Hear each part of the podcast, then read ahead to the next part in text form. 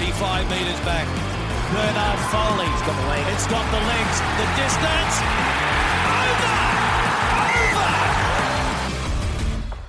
Hello and welcome to Pick and Drive Rugby. We're the People's Podcast providing a platform for rugby lovers to come together and support the game that's played in heaven in 2024.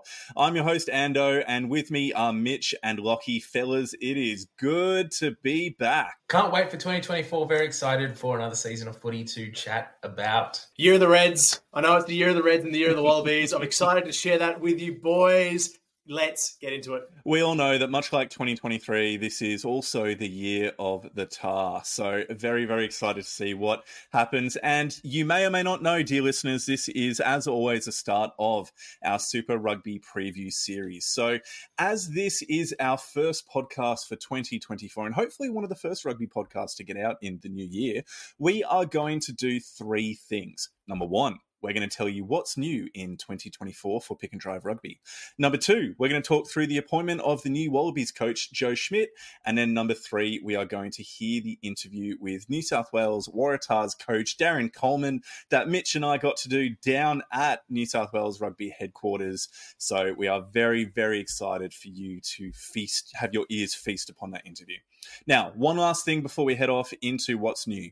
We have a simple call to action for you, and that is to join our Discord channel. Discord is our Discord channel is essentially, in my humble and totally not biased opinion, the best part of the Australian rugby community that is going around. The link is in any of our social media profiles, where we had a huge thread going off about the Joe Schmidt appointment. It's been a really good chat, really good conversation. So make sure that you check any of our social profiles to find out how it works. It's pretty simple, pretty straightforward, and we're looking forward to you joining in. So, Gentlemen, let's jump into what's new in 2024. Let's go.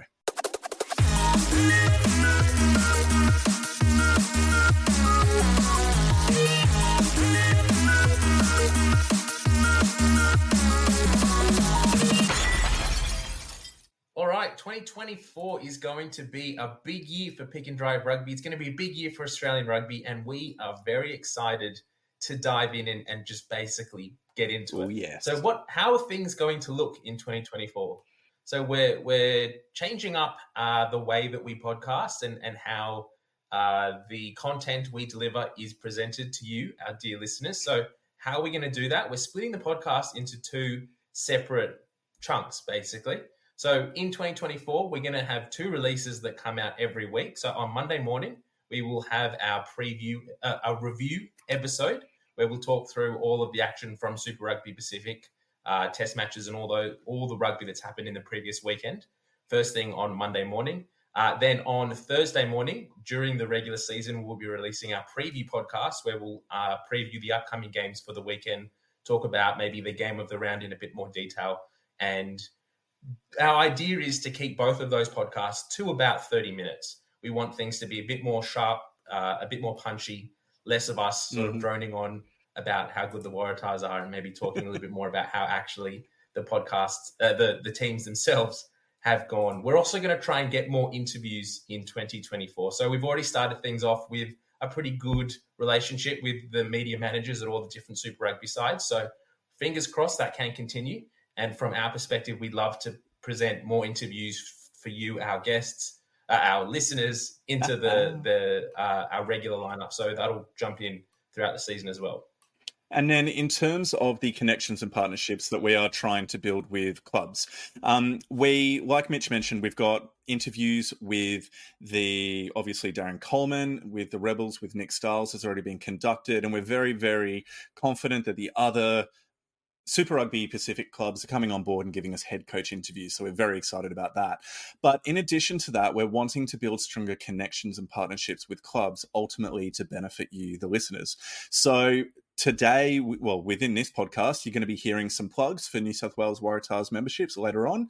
And we're going to be trying to build our connections with other clubs around the country as well to make sure that Australian rugby fans across the country are getting an opportunity to better connect with their teams. So keep an eye out for what that look, looks like. It's going to develop and grow as the season progresses, but we're very excited. So, Mitch, was there anything else we needed to cover there? Lockie, anything that we've missed out on? Mitch? Oh, just a big shout out, like we did in the intro, that if you're not in, already involved, make sure you do get involved in the Discord server because that's a great way to reach uh, Lockie, Ando, and myself uh, to give us any feedback or, or let us know who you want to hear from throughout the season. We're also active on X, we're on Facebook, we're on Instagram as well. So we have a presence across all of social media platforms and we want to hear from you. So if there are stories you want heard on the podcast, there are uh, players you want interviewed, let us know and we will do our best to try and get those stories told. Completely agree. Well, on that point, why don't we jump into the biggest appointment of the 2024 year so far, which was the new Wallabies national coach, Joe Schmidt.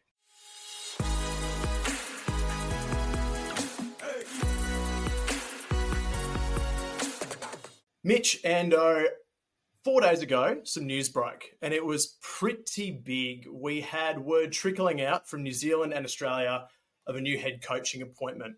And it might not have been the biggest surprise, it might not be the biggest personality, but we have one of the brightest coaches in world rugby at the moment signed on to Australia. That man is Joe Schmidt, former Ireland boss, most recently a New Zealand assistant coach for their silver medal run at the World Cup. He has signed a two year deal through to at least the end of the British and Irish Lion series. And it sees him come up against his old stablemate, Andy Farrell from Ireland biggest news of the year so far in rugby. First instant reaction goes to Ando. What do you make of the news? I absolutely loved it. I thought it was the continuation of a string of good appointments from the new regime at RA under Phil Waugh. I think they're doing the right things by putting some good people in, such as um Jaime Fernandez, who's Jaime Fernandez, who's in as the women's high performance manager. We've got Jo Yapp as new Wallaroos manager. Now we've got Peter Horne overseeing the high performance pathways throughout all of Australian rugby, along with David Nucifora, who is alongside Joe Schmidt, instrumental in a lot of the improvement within Irish rugby over the last decade. And then once those names have been put get bandied together and brought together. Who do we have? Joe Schmidt, the best available international coach that has strong relationships and connections with key figures who are now a part of Australian rugby. I think it is the best, but also the most um, measured and effective appointment that we probably could have had. Mitch, how about you, mate? There were four names up for grabs. Were you expecting Joe Schmidt to be the one that came out on top? Look, my my my rugby heart was beating very hard for Joe Schmidt. I thought of all of the the candidates that were available who were sort of uh, earmarked as potential coaches for the Wallabies. Joe Schmidt was the one that I wanted. Whether we could have got that signing across the uh, across the table was another doubt. I wasn't sure whether RA was able to do it, but they've done it. They've got they've got the coup. They've got Joe Schmidt in. So it's a fantastic appointment. He's the best candidate from anywhere in world rugby that we probably could have appointed at the current time. Uh, it'll be really interesting to see what happens now over the next six to eight months as he prepares for Wales to get here. It's a big shift in coaching mentality. We can probably agree on team fire and ice between Eddie and Joe Schmidt. We'll quickly go through Joe's coaching resume um, just to get a bit of a feel for him if you don't know enough about his backstory so far. But as far as coaching is concerned, he's been in the pro circuit since 2004. So Joe Schmidt is a Kiwi. He started off his formal coaching career as a Blues assistant coach from 2004 to 2007. He moved on to Clermont uh, in the French top 14, where he eventually won as an attack coach in 2010. Moved on to the Irish powerhouse Leinster.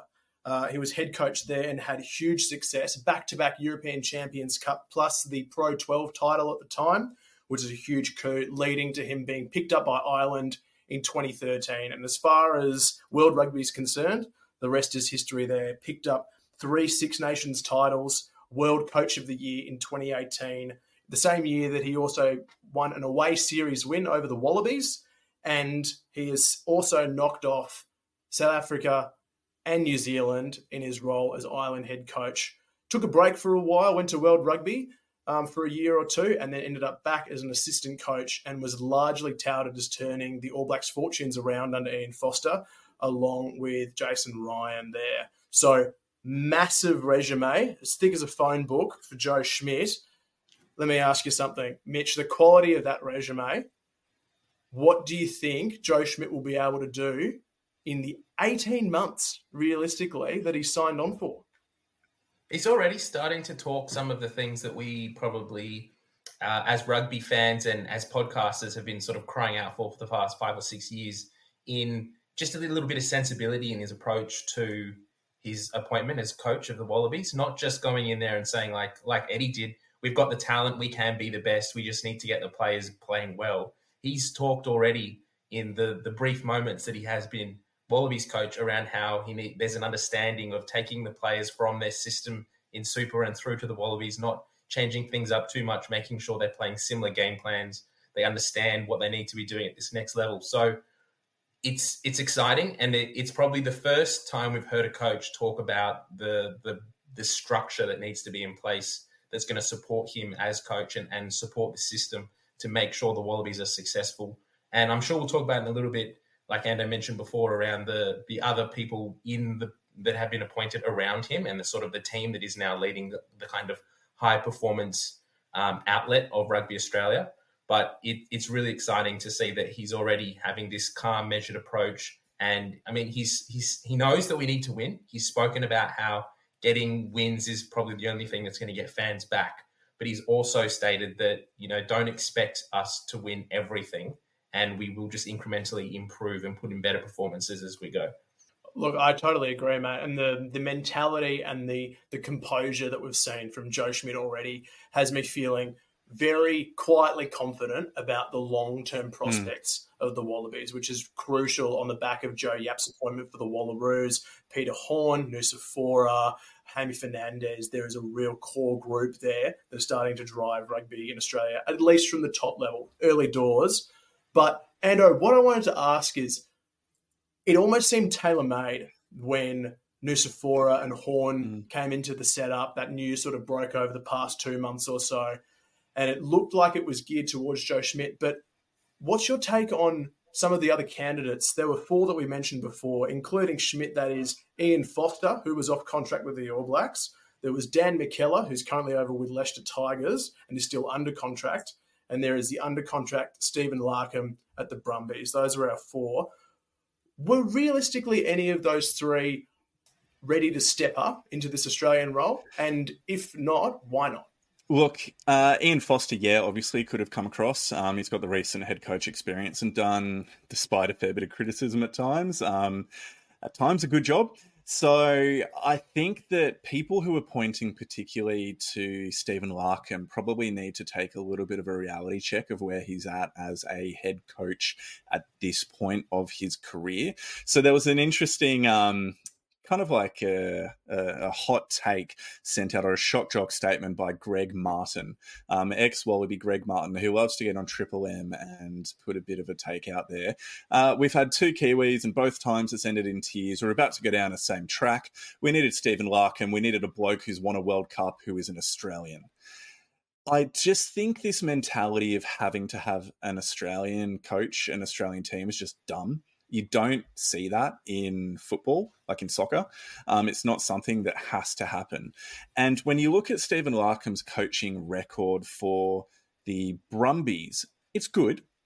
It's good, but it's not stellar at this point, and he's inheriting and being a part of the best system within Australian rugby in the last 15 to 20 years.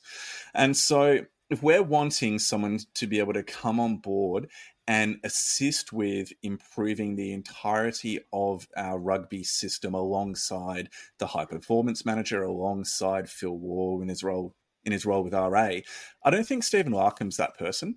And the obsession of needing an Australian to coach the Wallabies, in my mind, is just jingoistic and actually takes away from the quality that other people can bring to the role from different countries and different backgrounds.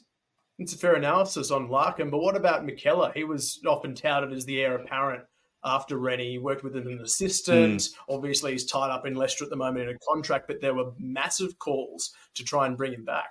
Yeah, I would have thought the same thing insofar as he had been a part of that same Brumby setup that has done, it's probably been the best and most consistent team within Australian rugby within the last 15 to 20 years. I think you pretty comfortably say that. Um, but again, what has he actually achieved with the teams that he's coached? Does he have demonstrated success at an international level? No. You would be employing with either McKellar or Larkham a coach with potential. And with the absolute debacle that Australian rugby has been through within the last 18 months or so, you want a proven performer who has a track record of being involved in organizational change. That is not Stephen Larkham. That is not Dan McKellar. But do you know who it is? It's Joe Schmidt alongside Peter Horne and David Nucifora. So that for me is exciting. And I think that is the reason why in this case, Phil Waugh and the whole team that have brought Joe Schmidt on board have done a really, really good job in bringing this team together. Just finally on this one, Mitch, I wanted to ask about Joe Schmidt's mentality with regards to the players. Jones, a very passionate coach who was fiery at best uh, with most media circles and most critics, but Schmidt has made he's described himself as a realist for starters. I'm not great at selling dreams. He told the Sydney Morning Herald, dreams are not tangible. Yep. I'm a pragmatic sort of individual. But this is what stood out to me, Mitch, and I'd love your take on this. I'm a realist, and I know that I've seen these players play, but I don't know who they are. I reckon getting to know who they are is as important as how they play because players recognize if you care about them and how they are developing and you're investing them, you can turn it around that's a pretty measured take from a man in a high pressure job. It's a very similar take to a previous coach that we had who was in in a lot of ways tracking in the right direction, Dave Rennie. So that's one of the things that is a hallmark of Dave Rennie's time as Wallabies head coach was the culture that he had brought into the Wallabies. That the players were playing for each other, they were playing for the family, and they had a connection back with um, the Indigenous story of Australia and the land and, and who they were representing. Uh, Eddie Jones, in a lot of ways, lost that in the short time that he was in, in charge. So it will take time for Joe to get to know these players. Um, it doesn't look like it's he spent a lot of time sort of analysing who the who's who in Australian rugby, other than when it comes up to Test week for the All Blacks when he was the assistant coach. But I have no doubt that he's going to he's going as soon as he gets his feet under the desk, he's going to be looking at who's who in, in the zoo in, in Australian rugby, who who's potentially going to be in that first squad how he can figure out what's the best way to motivate these guys, what's the best way to kind of shape this team and move forward to to get past what happened in 2023, forget what happened in the World Cup and just focus on what's coming next and get this team ready for the Lions in 2025. 100%. We can't forget 2023 soon enough. Gents, that'll do us for Joe Smith. I think it's time to crack onto an interview. Let's go.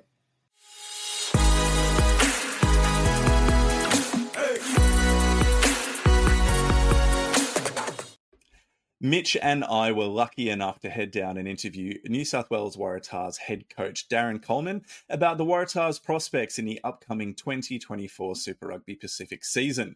Now, one of the things that the Waratahs wanted us to talk with you about, and we were incredibly excited to do, is to tell you about the membership packages and opportunities that they have available. Both Mitch and I are members, and we really, really encourage everybody to be getting involved and getting along to as many games as you possibly can, whether you're a Waratahs, Rebels, Force, Reds, or Brumbies fan all Australian rugby supporters should be getting around their teams. So, the Waratahs have a range of packages to suit everybody, including full season, three games, or supporters memberships if you can't actually make it to a game. Those prices range from $50 for a supporter package to $414 for a full season in the best platinum seats in the Allianz Stadium, which is an absolutely brilliant location. I love it they will all of us will receive exclusive member only invites to events to meet players coaches and more. We'll receive $50 to spend in the online member store and also receive pre-sale access to the 2024 wallabies test match and waratahs home finals Visit membership.nsw.rugby. That is, visit membership.nsw.rugby to get your Waratahs membership and come along and say g'day to Mitch and I as we make sure that we cheer our teams home for the final series in 2024. Now, like I said, we got to interview DC at Daceyville. It was awesome, really, really good human being, and he gave a lot of fascinating insights and particularly reflection on the 2023 season and what they had learned and how they had grown and how they were hoping to be approaching this 2024 season. So it runs for about 30 minutes. Enjoy, and we'll be doing our preview our own preview in the next episode out on Wednesday. Thanks so much. Bye. I'm here, Ando, got Mitch with me, and we are proud to welcome Darren Coleman, the head coach of the New South Waratahs, onto the podcast. DC, how are you? Good, thanks for having me, boys. Yeah, no, it's uh, excited to be here and um, looking forward to uh, chatting all things Waratahs. And that is our plan. So today is Wednesday. What have you been doing? What's the team doing today? Yeah, Wednesday, well, at the moment, schedules change week to week depending on uh, what we've got coming up. But Wednesday is a bit of a training free day for the players, so it works out uh, well for me. But we've just had a four hour coaches meeting, so that was a bit of a drain. So I just walked yep. out of that. Um, and then, uh, yeah, the most of the boys they finished late last night. They had all their content night yeah, on, so the, yeah, it was Stan and gained all the the content for all the marketing department here. So that was a, that was a late finish for everyone at eight thirty last night. So um, no, they got a well earned sleep in. I'll be some of the boys will come in and do some medical stuff or mm-hmm. recovery stuff today and we're back in full tilt tomorrow. At what stage of the preseason program are you in? How have you kind of structured it this year to make sure the boys are ready for the start of the season? Yeah, we, we, have had a few phases. It's a very long off season between mm. Super Rugby when you only play 14 games. Um, so during the the Shute Shield season, we had a, obviously we had a bunch of players away with the Wallabies, and then we had some players in for surgeries and some players uh, playing Shute Shield. We called um, that we called that sort of we themed that our sharpening the axe. Mm-hmm. So players sort of worked on individual because they were going back to their clubs, obviously yep. wanting to do well for their clubs, how we could individually sharpen them. Then they got their big break. Then we went into what we call our prep season, which is uh, it's all pre-season, but we try and give it different names to yeah. trick them into feeling like it's not it's 12 weeks. Yeah, yeah, exactly. So we did prep season. So that probably encompassed 50% of the squad, and we, we, that was a big physical focus, just getting them ready to train hard. Then we had a six six and a half week preseason block into Christmas. Um, that's a lot of volume. Um, not heaps of tactical and technical, a bit. We, we wanted to just sort of, I guess, instill habits and, mm. and, and behaviours around how they go on the field, around uh, performing under physical duress is probably the, the big focus of that now we're in the run home. So we've got a little four week block now, um, which is preseason block two with no games in it, but where we're really uh, making the training a lot more match specific, um, making sure all our systems and tactical stuff's embedded. Still working them hard. There's still a lot of volume, still a high intensity.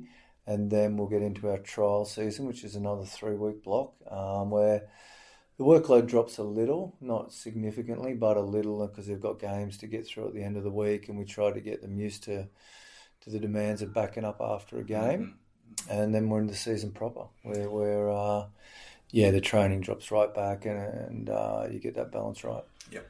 You mentioned at the start of the preseason period the sharpening the axe. Mm. In 2022, the motto that was said quite regularly was being Tah tough. Yeah. And then when we spoke with Jason Gilmore last year, there was a lot of conversation around performing under pressure. Yep. What is the main kind of tagline or motto or goal that you're trying to put forward to the squad for 2024? Yeah, th- theming's a big part of, of coaching these days. Some uh, I've sometimes put a lot on it, sometimes less. Uh, sometimes you can get trapped chasing a magical theme and forgetting to play footy. Um, yeah, I thought I thought they sequenced quite well in the fact, in theory, the fact we needed to, to perform with a bit more resilience to get the crowd back following us. And I thought we did that to some effect. And uh, that Tah tough mantra sort of still bubbles away in the mm. team. We, we, use that term a lot. Um, it's it not just physical toughness. It it covers things around our goal line defence. It covers things around performing under fatigue and things like that we made those progressions into 22 that we felt now. Uh, the next step last year was we knew we were going to be coming into some pressure environments, uh, new stadium, more expectation, mm-hmm. predominantly because we'd had that good season or, or, improved season in 22. So we tried to implement some stuff around the ability to perform under pressure. So mm-hmm. obviously didn't go to plan, um, and it's back to the drawing board. This year, our theme's probably been, it's sort of been handed to me really. It's 150 years of New South Wales rugby. Yeah. So we've spent a lot around that 150 connecting with our past. So I think um, uh, the connections that players make to the history of the place is really important. For me as a and the boys all go on and be good rugby men and rugby's in our blood and something that we love. That it's important you understand and respect your history. So through the preseason to date we've covered off every decade. Uh, a new player has done a research assignment on that decade. Um, he's presented on it. Now from the 50s onwards we've found a past player or coach or someone from that decade and they've come in as part of that presentation a bit of a show and tell or Yeah. Q and A from that. That's we had, great. Yeah, we had Ronnie Graham in from the fifties and sixties. We had uh, we've had Mickey Martin. Uh, we've had uh, the old Parramatta winger. We had Rod Macqueen in from ninety one. He led the ninety one undefeated season. Um, we've got Tommy Carter coming in tomorrow for the two thousands. Yeah, yeah, he's a good Yeah. man. And then we'll finish with the 2000s, the 210s. We'll highlight the 214 championship. Mm-hmm. And obviously, we'll have some boys in from that team. Mm. So, yeah, our, I guess our theme for this year is around connecting with the past and, and paying respect to the to the rich history this team has. Yeah, and using that to drive the team forward and our own performances forward. Well, on, on that point, you mentioned the start of the 2023 season, mm-hmm. and um, both Mitch and I were at the opening game against the Brumbies, and I think it's fair to say it didn't go particularly to plan. And then the following games weren't so great, aside from the win against the Drua. So the Waratahs ended one from five from the first six rounds of the season. How are you? How do you reflect upon that? the way in which you prepared the team for the start of last year, and then what are you going to try and do differently to ensure a better start for this season? Yeah, definitely. No, it was. Uh, yeah, I feel your pain. It was one of the lowlights of my career that Brumbies loss. Like, and um, yeah, it's a, obviously you reflect strongly and longly through a, a long pre-season. Um, there's no doubt I got that wrong, and I'm happily admit that we put a lot of. I guess I got as a rookie coach, I got swept up into um, the positivity we got out of the year before, moving to a new stadium. Around that time, not through any of my design, Eddie was around, spruiking the game. We had an opportunity. I was having lots of conversations with marketing departments around let's let's fill this stadium on game one. It was a blockbuster local derby. Um, yeah, and so we just put a lot of emphasis onto it. And um, a a wise man in our team, actually, who's now retired and playing seven, so I won't mention any names, said to me, DC, what happens if we lose that first game? And uh, I said, we won't, mate. We'll uh, we'll stay positive, and we put yeah, we put a lot of effort into that, and we came out and we performed performed poorly, potentially over aroused. I know I was. Um, Billy got injured as well. yeah, yeah, there was a lot of yeah, it was a, it was a shitty night, and uh, and that really just deflated our tires. And um, so yeah, it's funny though. Like we went on and had a poor start. Do I put the rest of the weeks down to that round one? You could argue both ways. We went on in round one, round two, hmm. so we sort of bounced back and had a, a pretty solid performance. One of our better performances against the Drua in round two, hmm. but then we just met some, some good teams after that. Like we actually played the top four after that. So yeah, I definitely take blame on the dud start to round one. Did that kill our next four rounds? I I, I don't know if I could 100% hand on heart say it did. Yeah. Um, we just uh, momentum's a funny thing. We win that, uh, our spirits are up. You come back to the next time at the footy stadium, they've had a good night. That 28,000 goes to 35, and we know Sydney follows winners. That, that was my dream. I am a bit of a dreamer, and I had visions of us filling that stadium and still do. But we needed to probably tone it back a bit and worry about uh, performance and play by play as opposed to the, the end result. And so that's the direction that you're trying to speak into the players before round one. Yeah, definitely. Yeah, like I'm, uh, I'm a pretty emotional coach. You only got to speak to the players, and I and I do have grand visions for my teams, and and fortunately, the last six or seven years, that they've sort of come to fruition. So I've I've gone there, but yeah, we've probably taken a. Uh, I particularly in our messaging is let's let's just worry about the day the day that's in front of us, the play that's in front of us, and if we do that right, the rest will look after itself. The, the stadiums will fill, the the supporters will come back.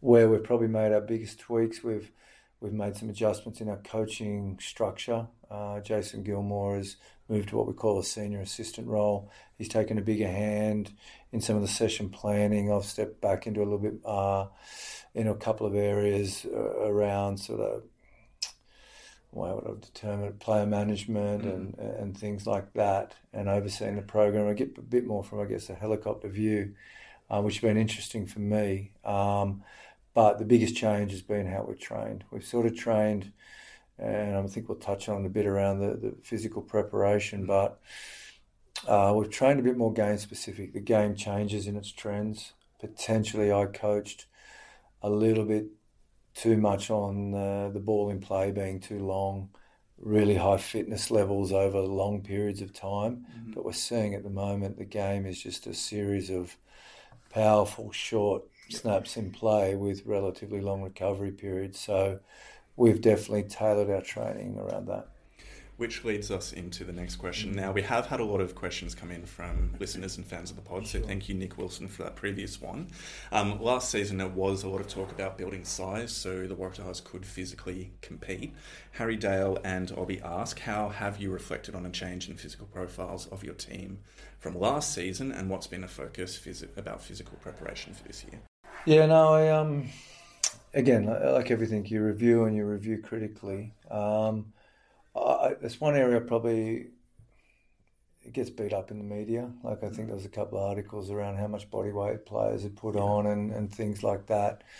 We did have a gym focus, probably more than I've had with other teams, but we felt that was important on the back of what happened to us the year before. I generally mm. felt in 22 we could stay with the big Kiwi teams when the ball was long in play uh, where we battled with them was the power game. Yep. Uh, I, I, still remember vividly the first defensive set in our Chiefs playoff game in 22, where they did nothing special but hit up midfield, roll forwards around the corner on two consecutive phases. Our boys put their body on the line, were in good positions, made their tackles, but the physics of the the collisions, we were 10 to 15 metres behind the gain line without making a mistake or making a bad tackle. It really hit home to me then that I felt we're a little bit outpowered against some of the bigger teams. So that was where we switched our focus uh, to more so. And I think it then, I don't think our physical preparation was the reason yeah, sure. we didn't perform last year. I, we've held a pretty similar line. We haven't stressed as much around the body weight. We've made the players stronger again. We've got a great year of work, base work done under Nick Lumley, our head of performance. He's a, he's a bit of a guru in the gym, and his staff with Timmy Mosey, they work the boys hard. Uh, so we haven't tweaked too much there. We've let the players' weight settle where it settles, but we wanted to be stronger, more powerful, in line with my earlier comment that the game at the moment is becoming. Uh, a sport of more repeat power. Mm. Uh, it's not a grind game like a rugby league game, like you see the ball's in play 60 minutes. Even when you haven't got the ball, you're up and back in defence 10 metres. It, and we see it. We've watched Tristan Reilly come and join us this year from the Tigers and uh, said how he found it going from, from us to the Tigers back to us. And he said, just the training is is quite unique. Like the rugby league, he doesn't get over he never runs over 85% of his max speed in training. Like that, it's such more of a grind game. Whereas here, we want our outside backs. Yep. They don't get as many touches or as many involvements. They need to be at good speed and power when they do have it. So, yeah, I, I definitely read some criticism around that, and um, I probably take too much of it to heart. But I, would probably think on that, I'd I'd stick with the same plan. I, I do feel we need to be. Rugby's a collision sport. You look at all the teams that did well in the World Cup they're big bodies running into it. They're winning collisions. You win collisions. Your ruck ball's looked after or easier to look after, and you play the game on the front foot. Yep. Well, that actually feeds in pretty well to some of the thoughts and reflections around kind of the roster management and the squad management. Mm. We've got some tall timber that have come into it. We've had mm. Fergus Lee Warner returning from overseas, which is a really good acquisition. And how are you currently feeling about the squad composition three years into the role? Mm. So now you do have a squad that does have a lot more of your fingerprints over it compared to what you may have inherited previously.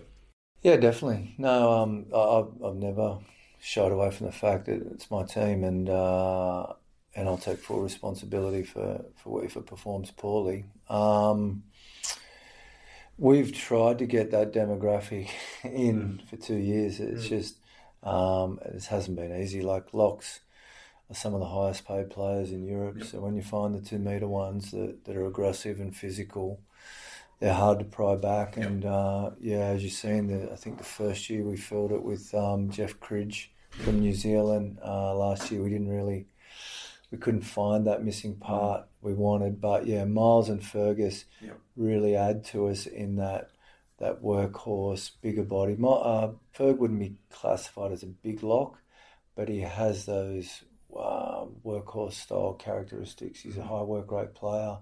He's not flashy. He likes contact. He's a good mauler. Uh, those sort of things. Miles is exciting. Um, I am stopping short of of putting too much pressure on yeah. Miles. Like he's, he's, he's a good, young. yeah, he's a young kid, and uh, he's got a lot to adjust to. He hadn't played senior footy before he went to France, so his only experience of senior footy is that really physical, big, collision based game that they play in France. He'll take a while, and he, he has. You see him come back into our training. He's he's battling early on to keep up with the speed of it. He hasn't had to move that quick, um, but we're making some changes to his body. He's uh, he's still holding that 124, 123 weight that we want. He's obviously not changing his height, but he's he's changing his body composition. He's starting to move quicker. Mm-hmm. So um, yeah, he, we're all excited by him. He gives us that tight head lock, which obviously then goes on to support Harry and our tight head props. Yeah. Um, it has a few, uh, a bigger body to set Maul off. Um, he's very, him and Fergus are actually like Jed, they're very good at disrupting opposition yeah. Maul. They can get through. So, um, yeah, we're excited to see what he does, but I am aware that it's going to take a little while for him to get, get up to speed mm-hmm. with, with the speed of Super Rugby.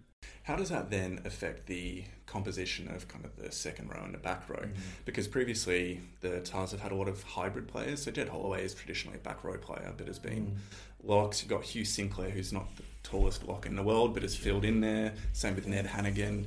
Um, how do you see the composition for the team looking? And we still are probably heavy on hybrids. Mm-hmm. Like you would like to have one, maybe two more big bodied specialist locks in your squad, but just finding 200 centimetre plus 125 kilo guys isn't mm. as easy as it sounds. So I guess my theory is then if we haven't got a, a good big man, we may as well have a good hybrid. I'm not going to put a, a dud footballer in there just because he, he hits the, yeah just because he hits the physical dimension. So what it does open up is, is some selection quandaries. Like as you said, Jed at international level is probably more the physique of a back rower of a six eight, but at Super Rugby, he does well at lock. Uh, he gets a lot of accolades from us from our props with what he contributes at scrum. Sinks his uh, output is probably more like a lock. He's a tradesman. He knows his thing. Again, he's just doing it from a smaller frame. Um, how we're probably looking at it, we're probably looking at Miles, Fergus, Jed and Sinks, we sort of categorise them as locks yeah. to begin with, yep. whereas Ned and Swinton will be uh, more categorised as 6 mm-hmm. That said, if if Swinton's playing the house down and Ned is, you're going to find a way to fit them both in. Um, but we're really comfortable. I think it's probably the strongest part of our squad is the back five of our scrum. We've got the mm-hmm. most depth, the most mm-hmm. options, and it's causing us the most selection headaches already. How much, um, how much squad rotation will be a theme in 2024, particularly with some of the players coming back from injury? Yeah, it's, it's a funny word when you use rotation. It can, can upset and scare people. Um, in a 14 game league, you probably don't have to do too much. But I am conscious there's national interests as well. So I imagine when the national new national coach comes in, there'll be some conversation. There won't be any enforced resting yeah. policy, but you do want to you want to make sure you're supporting the Wallaby cause as well. Mm-hmm. So on that front, and there is some merit if you've got good depth and you change uh, a starter for a bench player, and there's only a a minuscule difference in output. There's something that you can gain by the freshness, the enthusiasm, the motivation that that guy getting his shot in yeah. in the starting team can do. So it'll be a week by week. I'd love to. I'd love to love to have the um, luxury of some rotation, um, but results dictate that a little bit. You're not as confident to to rotate players when uh, games are in the balance. Um, but yeah, I think in some positions particularly, you'll see a little bit of movement. But um, and if we are able to do that, it's been a good signal that we haven't had too many injuries and we're mm. able to do that. You find that I generally work on that sort of 15 to 20% injury rate anyway. So yeah. although we're talking about 10 really strong back five players in our squad, we've already lost one for the season. So um, it's you're down to nine already. So and then you'll get injuries in season. So it's it's not ideal. Focusing on injuries, we've had a few players come back or had a lot of time on the sidelines last year. Max Jorgensen's one of those players. Angus Bell, Will Harrison. How are those plays shaping up for the start of 2024? Yeah, of those three, probably Belly's the most advanced. Like he came back, played through the World Cup, yeah. um, and he's pretty much been trained. He's had a couple little normal off-season niggles, but he's trained right through. And uh, with another three or four weeks before round one, uh, I felt like Nick Lumley done an outstanding job last year. That 20 minutes, I know it was only 20 minutes, but some of the best. Yeah, that that was the best Belly had ever looked and, yeah. and measured physically. I feel that Nick really got him into tip top shape. Mm. So we're working Angus hard to get him back to that. He had a good World Cup, but I still feel he was in better Nick after our preseason than he was into the World Cup. So um, yeah, he's good. Uh, no, no, nothing to report there. He'll be he'll be playing trial one and he'll be ready to go.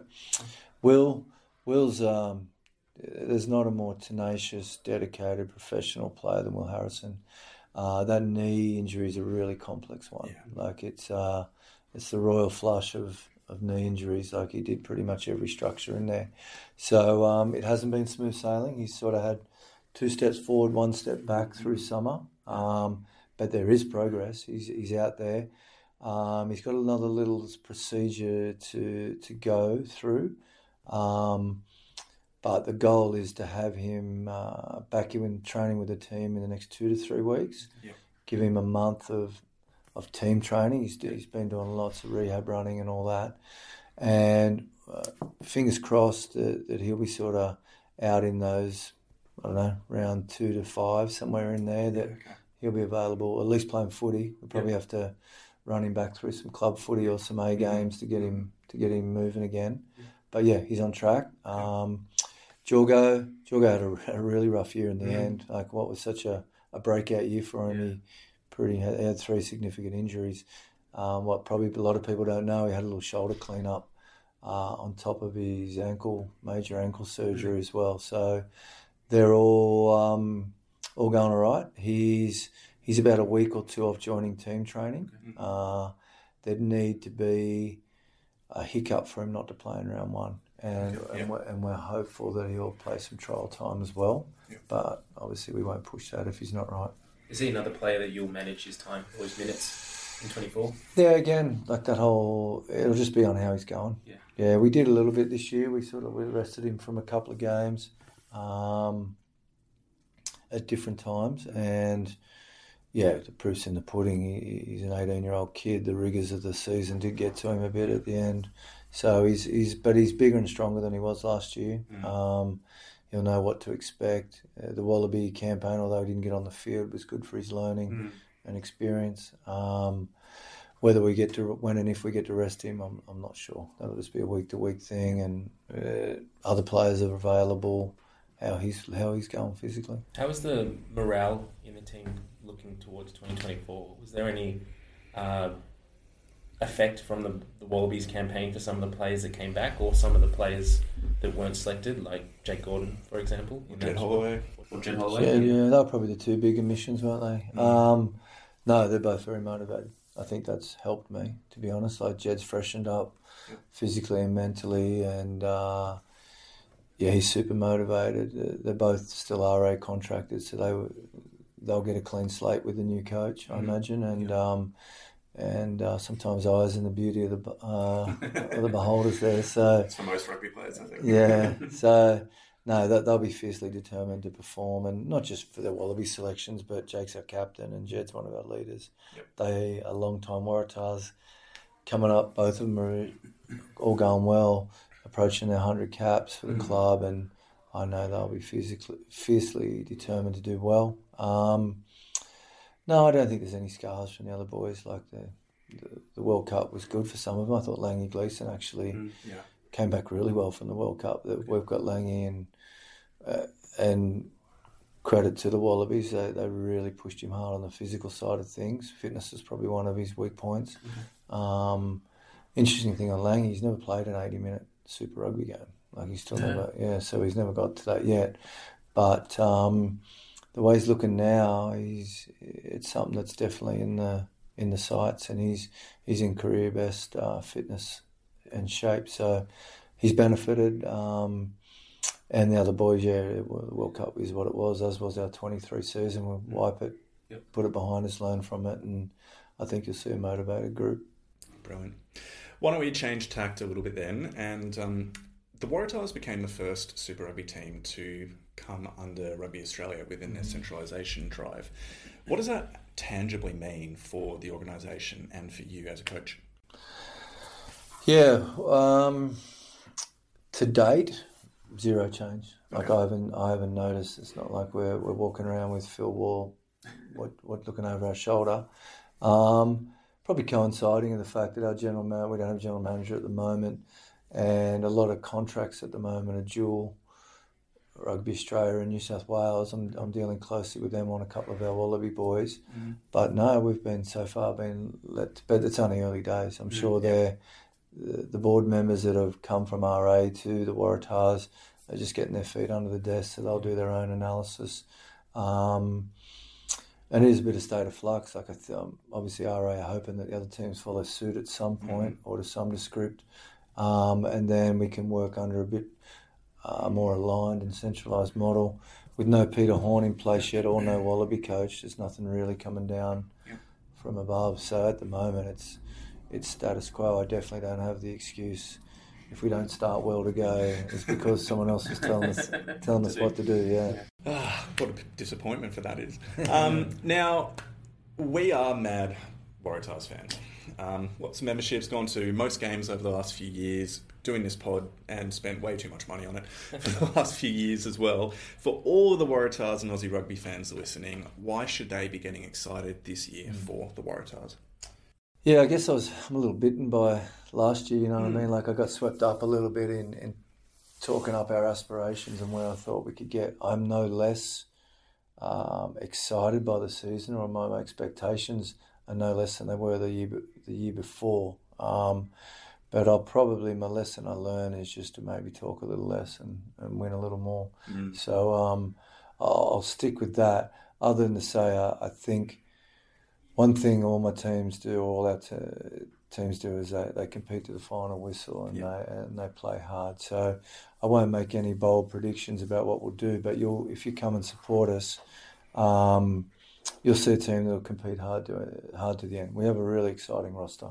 There, there's a really good blend now of of experience and youth and, and power and size. So I'm, I'm very optimistic and positive around how the season's going to go. Um, a little like obviously not as far. We didn't go back as far as we did for for 21, but uh, there's some synergies between 22 where we do need to win uh, some credit points back from the rugby rugby public, and that'll start with our first two away games. Yep. If we can um, play well against the Reds away and Crusaders in Melbourne. Uh, I'd really like to think there'll uh, there'll be some positivity and anticipation, and, and it's just such a great ground, the, the footy stadium. Like you, you only need fifteen thousand in there, and, the noise is good, and it's a good atmosphere. And our goal is to, to continue to to perform well at home, have people want to come back and, and watch a team they know that's going to compete and play well and get its share of wins, and then uh, and grow it from there. So um, yeah, I, I can't go out and make any bold predictions, but I know everyone's got the shoulder to the wheel at the moment. We're all really coordinated and unified in in what we're doing, and uh, I'm excited about what's coming up.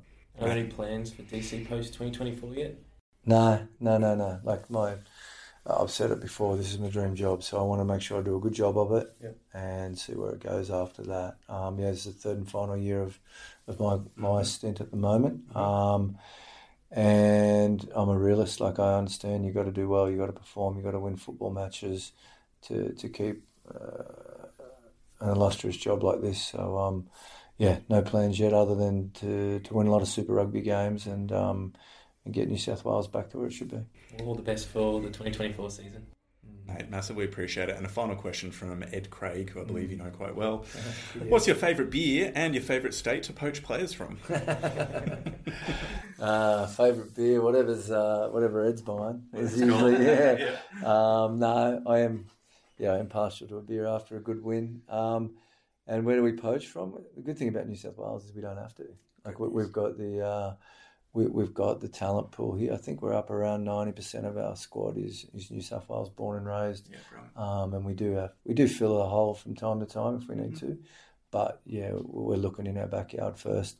Ed uh, Ed has the distinction of being a one cap wallaby, and he was in that amazing Crusader victory at He Leichhardt. was. He threw the last line out, Yep. did. nearly botched it, the big fella. But, uh, that was an incredible game. We were on the hill for that match and um, came into the presser afterwards completely drenched Yeah. throughout the whole time. That No was that was a memory. It was a good was night, memory. and our, and we are genuinely committed to providing a lot more good nights like that. Very excited. Well, thank you so much for your time, DC. All the best and looking forward to round one Good in boys. 2024.